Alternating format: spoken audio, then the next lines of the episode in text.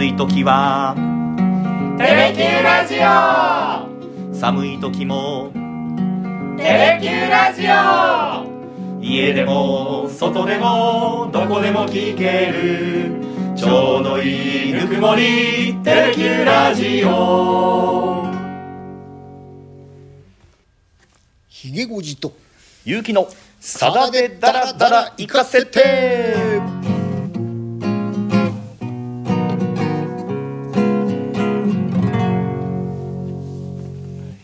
29回目の放送です。よろしくお願いします。よろしくお願いします。今日あの我々初めて、えーテレキューの一番大きなスタジオ。なんか出世した気分です。ね そうなんです。あの大人なテレビとかグッジョブとかそういったあの数々の制作の番組をやっているスタジオからお届けしてるんですけども、ね広いスタジオですよね。ねほんと N スタとは全然違いますね。そういつもニュースやってるスタジオも非常に狭いんですよね。うんはい。すごく声が響き渡る感じがしております。皆さんにどう聞こえておるのかちょっと分かりませんけれども。後で聞いてみたいと思います。さあ前回あの線香花火やりましたけれども、はい。あのー解釈をめぐってちょっと私とひげごじさんで意見が違ったじゃないですか。うん。あのーいつ帰るのって聞いたっていう、まあね、はい。解釈は人それぞれあっていいんですけど、はい。まあ、だけどね、うんまあ、あのお返事くださった方はねやっぱり、、はい。つ都会に戻るの？っていうイメージでやっぱり受け止めてた方が多かったなっていう感じですね。うん。あのなんか中学時代の門限気にしてみたいな解釈は 私だけでしたね。そうね まあいろいろ解釈はあっていいと思いますし 人それぞれねはい。えーさださんの歌をね自分の思い出とか、うん。イメージと重ね合わせながらね、うん。聞いていただければいいわけで、はい。もう私が言ってることはもう勝手な解釈だっていうふうにね 思っていただければまあ一つの参考意見としてね、えええー今日の楽曲の、はい。ね、分析歌詞も、うん。うん解釈させていただきたいと思ってますけれどもえはい。さあ今回はなんですけれども、えー前回の線香花火に引き続いてもう一回聞けばやろうよとうんいうようなところで意見が一致しました。はい。まあねせっかく戻ったんで、うんもう一曲はやっぱりやりたいなっていうことで、うんまあ、今回はねちょっと選曲はもう100%ゆうひくんに委ねましたけれども、そこではい。選んだ一曲がこれです。僕の病室。君の揃えた青い水差しと白いカーテン。子供の声に目覚めれば日差し。坊やが窓越しに笑顔でおはよう。あの子の部屋は僕の真お見舞いのいちごが見えるやがて注射は嫌だと泣き声いずこも同じと君は笑うなんか音響きますね、響くね、い、いね。このいいですね。ボノボノっとしたね楽曲がね、えうん。ー静かに響き渡るって感じで、えうん今日は第三病棟。第三病棟ですね。うん。えー。ねなんかあのイメージ的には、はい。NHK のあのみんなの歌、ねえ。あーのなんかイメージ。はい。最初に聞いた時ねそういう印象を持ったんですけども、はい。まあ、ほのぼのとしたうん。まあさだ、さんにしてはちょっと珍しい、うんうんうん。ね、明るめの三拍子の歌で、はいうん。うんうんえー非常になんていうかあーなんか童話をね、はい。読むような、うんうんうん。楽曲だなっていう入りですけどうね。ん。これ病院をテーマにした曲って前一つやったじゃないですあかサナトリウムやりましたよね、ええあれ結構ね重たい、いわゆる老人問題とか、はい。あーいわゆる核家族とか、うんうんうん。非常に社会問題をはらんだ、うんうんうん。あのー病院を舞台にした歌でしたけどもこれはね、まああの僕の病室っていうぐらいからまあうんうん。主人公の男性がね、はい。入院しててうんうん。でまああの多分この入院してる男性の部あの病室があるのが第三病棟なのか。でその真向かいにね、はい。多分第二病棟なのかうん。第一病棟があってはい。窓越しに坊やが笑顔で「おはよう」っていうふうにねいうところから始まるんですけどまあうんうんうん。ここにね、あの青い水差しとかはい。白いカーテンってまたねうん。さださんらしい非常にこう色彩がねああ目に浮かぶ歌詞をあえてやっぱりねここに入れてらっしゃって。うんうんうんうん。であの子の部屋は僕の真向かいっていうね、あのまあ、窓越しに多分対面にある病棟の同じ階なんでしょうね。うんうんうんうんうんまあ、坊やっていうのがねどのぐらいの年齢なのかっていうのはちょっと分かりませんけど、まあ、結構幼い感じの子ですよね。うんうん。でまあ注射は嫌だっていうふうにね、うんうん。泣く泣く。いずこも同じと君は笑うっていうね、うんうんまあ この男性も注射嫌いなんだなっていうね。まあ大人になってもね注射嫌いな人っていっぱいいます嫌ですよもうあのコロナワクチンの注射だって嫌だったんですから。もう私ちょっと来週4回目打つんですけど、おーはいはいはいはい。本当にもうねまた急拡大してきましたからね。う本当ですよねあねそういう病室での描写っていうのがね、はい。非常に分かりやすいですよね、うん。あの短い言葉なんですけれども。はい。水差しとカーテンがあって、うんうんうん。子供の声で目覚めたら日差しが差し込んできててね、うんカーテン開いてるんでしょうね、はいはいはいとはい。向こうの病棟からね、うん。坊やがおはよう笑顔で「おはよう」って呼びかけてるってうんいうねうんうん。非常になんかこうくっきりとなんかその情景が浮かぶっていうかねでお見舞いのいちごっていうのがまたね、まあ、赤い色がポーンとこう飛び込んでくるっていうのがねあ非常にこう青と白と赤っていうのがね、やっぱこう目に浮かぶ一番の歌詞だなって気がしましたね。なんか本当に病棟病院の話なんですけど、ん。爽やかな曲調でこう出てくる歌詞もこう一番爽やかですよね何かね。ね、あの日差しが差し込んでるところからしてもね、うんうんうんうん。なんかこうすごくこう病室の中が明るいイメージがありますしね、はい。坊やも笑顔で「おはよう」っていうね、お互い病人なんだけど、うんうんうんうん坊やが笑顔で「おはよう」って呼びかけてくるっていうところがね、うんうんうん非常にあの病院のこうなんか暗さ辛さ悲しさみたいなやつっていうのはここからは漂ってこない。うんうんうんうんうん確かに確かに。だってサナトリウムの時は病室をできていくというのに こんなに心が。一 一行目からドヨーンだったよね。心が重いとは思わなかったみたいな。うん。それから見るとちょ全然違いますね雰囲い気がね。やいや、まあ、これがね、はい。先にできてんですけどね。ああ、ええ。そうかそうかそうかそうか、じゃあちょっと2番いってみますね。は遊び盛りの年頃なのにね。あんなに可愛い坊やなのにね。カルテ抱えた君はちょっと膨れて不公平だわと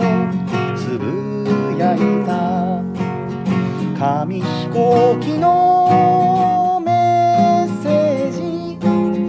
坊やから届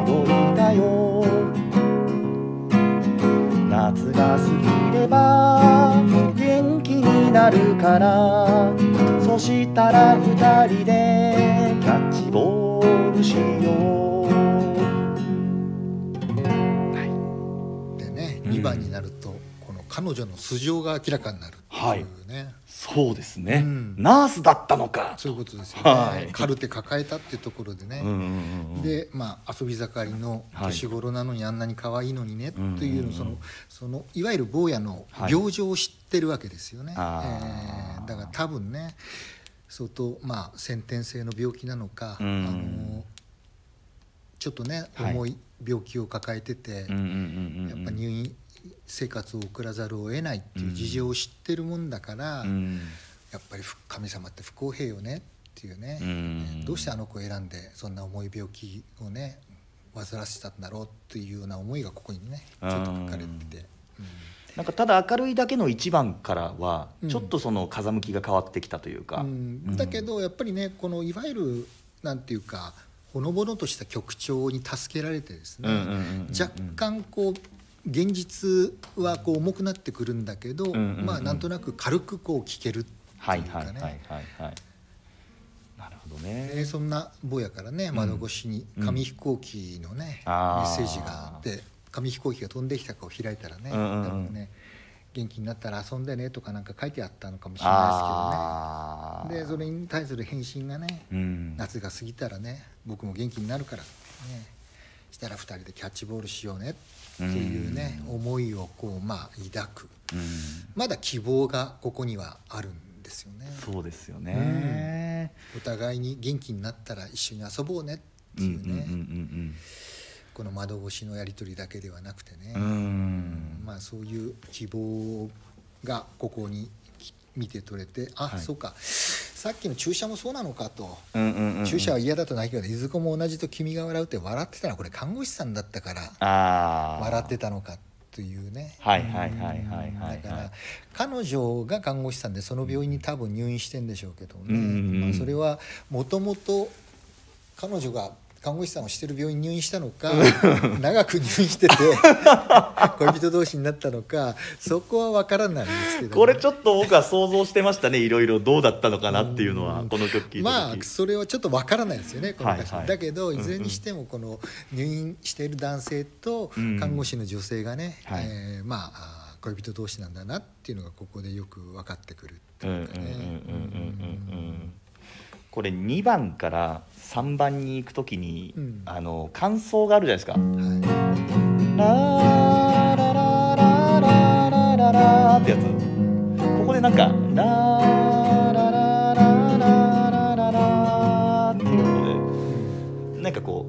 時間の、ね、ね、確かに。時間軸だよね、うん、時間が流れてしばらく経つんだよね、そういうところで3番を聞くとあ、うん、あの感想っていうのはだいぶ時間が流れたんだなっていうのがね分かりますよね。っていうのを感じながらこう何かこう1番と2番にこう引いてある伏線みたいなところをなんかこう感じてしまうっていう。ですね。うん3番いきましょうか。返事を乗せた飛行機を追って飛ばそうと見たら空っぽの部屋。少し遅めの矢車層が狭い花壇で揺れるばかり。受け取る人の誰もいない手を離れた飛行機。君と見送る梅雨明けの空へ。坊やのもとへと舞い上がる、うん、ちょっとね時間が経って、うんうんうんうん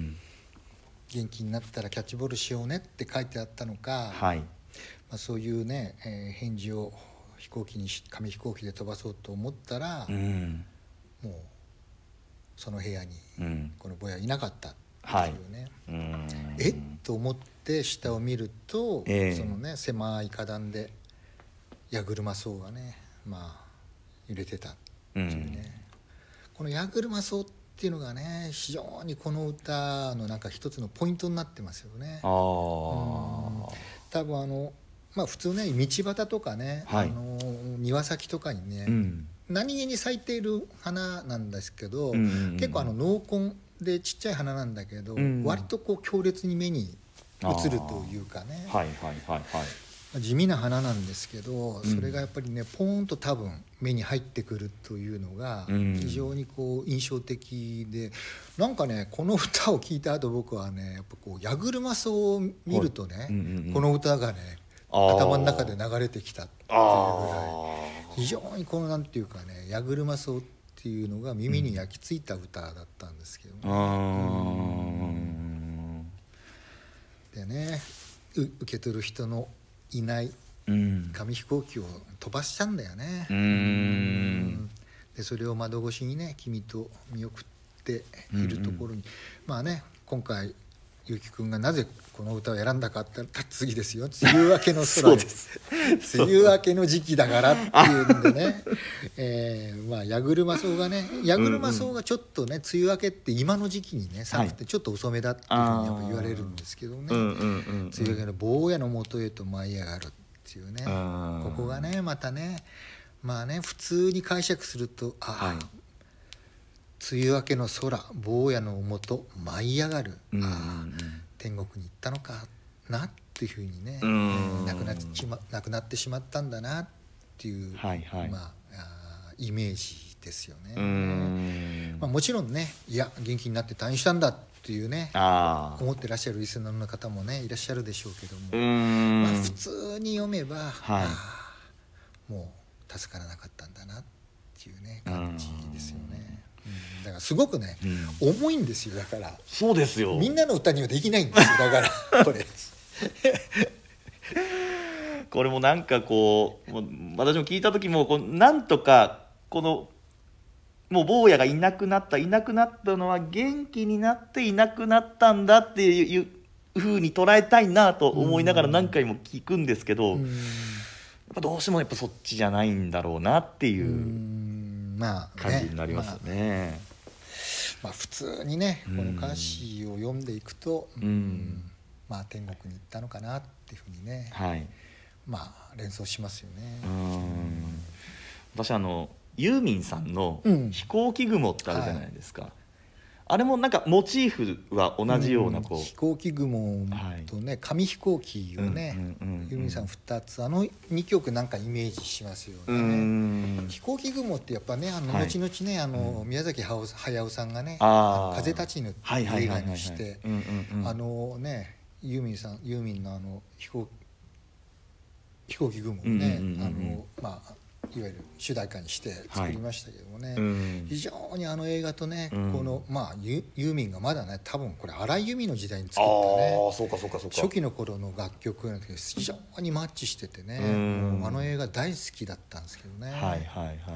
僕はねでも最初にやっぱり紙飛行機ってなると、うんうん、ユーミンより前の井上陽水なんですよね。ああそうかそうか、うん、井上陽水が本当に初期の初期の頃で、僕中学時代に、はい、まさに、うんうん、あのフォークソングっていうかね、はいはい、ハマって、うん、ギターをまあ手に持つようになったきっかけが陽水さんだったんですけども、その時にやっぱね飛行紙飛行機っていうね、はいはいはいはい。えー、歌があってね。えーえーこれがね最後がね「白い紙飛行機どこへ行くのだろう」白い紙飛行機どこへ落ちるのだろう。おおおってなんかそういうね歌が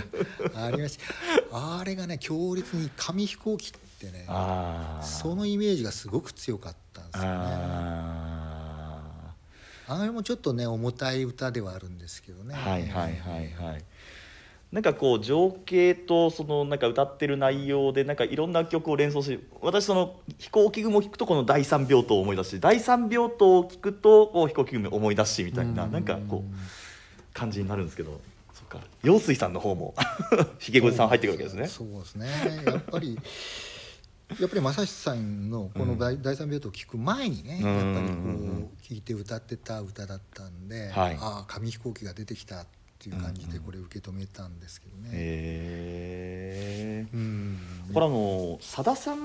若い頃にそう入院されてたっていうお話お前あったじゃないですか。まあ肝炎をね2回急性肝炎をね、はい、患ってますからですね、短期間の入院はねあったのかもしれないですけどもね。なんかモチーフとしてどうなんでしょう？その病室病院をこうモチーフにした歌、まあ、サナトリウムもそうですしこの第三病棟もそうですし、うん、なんかそこでのその体験みたいなところがその心のどっかに引っかかってみたいな部分もあるんですか、うん、あるかもしれないですねやっぱりまあいろんなねさださんの場合実体験、うんうん、さらには読書体験っていうのがね大きなモチーフになってますしね、はい。えー、まあ、そういうのがねこう、まあ、混ざり合ってねさだ、さんの中でイメージが膨らんでって楽曲っていうのは大半が生まれてますからですね。なるほどね、うん、まあだけど本当にあの初期の頃の曲ですけども、うん、やっぱりこうさだまさしがソロシンガーとしてね、はい、えー、歌い始めるっていう決意を込めた「貴巨来」の中の、やっぱり一曲としてこれもやっぱりグレープにはなかった楽曲ですよね。はいはいはい、そういう意味ではやっぱり佐田さんにしてみれば、ちょっと挑戦的な歌だったのかなっていうねこの三拍子のちょっと明るいこうノリのいいね、えー、歌っっていうのがね。だからこの前出てきたねあの絵はがき坂、はいはいはい、はい、やっぱりそうじゃないですか、えー、別れの歌なんだけど、うんうんうん、パッパッパッパッパーパッパッパッパッっていうねなんかすごくノリがいい。はいはいはいはい。なんかあえてそういうなんて言うんだろうな。ミスマッチというんですか、うん、曲調明るい。でも歌ってる内容はそのその通り明るいわけではない。必ずしも明るいわけではない。っていうようなところってやっぱ意識的に佐田さんも作られてるのかなっていうふうにそうでしょうね、う多分まあだからグレープというのはね、うんうんはい、ある程度路線がまあ決められてしまったというか、うん、まあ、佐田さんご自身おっしゃってますけどね精霊流し無縁坂縁切寺の流れでしか、うん、まあ、受け入れられなかったっていうことでね、やっぱりそこからどうまあ脱却していくかっていうのがね、うんうんうんうん、ソロシンガーさだまさしの一つの挑戦だったわけですからね。だからあえてねなんでデビューシングルが線香花火だったのかっていうのはね こだわってますけど私そうかそうか前回も言ってましたね。それこれ精霊流し無縁坂の路線じゃない？って思ってたんで、まあそこのところがね、うん、僕にとってはまだ謎なんですけど、ね、確かに。去年のあなたの思い出がテープレコーダーからこぼれてくるような雰囲気の曲ではありますよね、うん、母がこう遡ってため息つくような雰囲気の、うん、こんだけね貴魚雷の中でいろんなね挑戦されててまだご紹介してませんけど「異邦人」っていうエトランゼ、えー、にしてもねこのやっぱり秀逸のバラードですしね、こういう楽曲があったりしてるのに、うん、なんで線香花火やったのかというね、まあ、あん中にね、まあ、グレープ時代に作ったね童話作家っていうのが入ってます、ね、あれはもう完全にねグレープ時代に作った歌だったですけど、ね、あそうですか、うん。ただこのねやっぱ第三病棟にしても、はい、まあ、前ちょっとお話はしましたけどね「くるみの日」なんかね、まあ、マリンバ奏者のね、はいはい、拓磨久さんが入ることに触発されて、うん、まさにマリンバを生かすために作った、はいはいはい、ビンビンにね、うんうんうん、松原正樹のギターサウンドが響き渡るね、はい、ああいう、うんまあ、いわゆるロック調の歌っていうのがね、うん、この「キキョラ」には収録されましたけどもね。あの曲ギター一本でやっちゃうとこのギター悲鳴を上げる可能性がありますね。今シュニエとそのくるみがちょっと今ねギター大丈夫かなって思いながら 先々のことは心配しておるんですけれどもまあでもあれですね。あのキョライもいろんなバリエーションの曲がありますね。こうやって行きつ戻りつしながらやってみると。そうね。やっぱりこう、うん、46年前のアルバムですが、はいうん、やっぱ振り返ってね一つ一つまた改めてこうやって歌詞を紐解きながら、当時のことを思い出しつつやっぱりねさださんがこの歌にどういう思いを込めたのかっていうのをまあちょっと改めてこう調べ直したりするとね、うん、やっぱあの頃からさだはやっぱり一曲一曲一言一言に結構やっぱり思いを込めて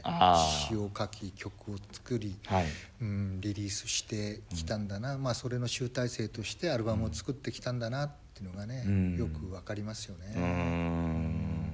全然古くないですしね。はい、確かにね、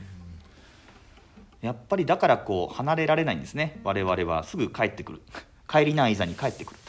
ちょっとあの先の方行ってもまた戻ってくる。だからねあのもちろんねニューアルバムっぽいっていうのはありますけども、はい。はいええ、まあこれはこれででやっぱり昔の歌を改めて聴き直すとね、はいはい、やっぱりすげえなっていう楽曲がねまだまだ全然紹介しきれてませんけどもね。でねもう来週あたりはね、はい、ちょっとまたねいよいよ、うん、高校野球もね、はい、予選地区予選が本格化してますんで、うん、やっぱね高校野球の歌をそろそろ行かないかんのかなって気がしますね。行きますか。ついについに。ちょっとねあの、うん、8月入るとねやっぱ夏長崎をね、はい、ずっとやっててやっぱりこ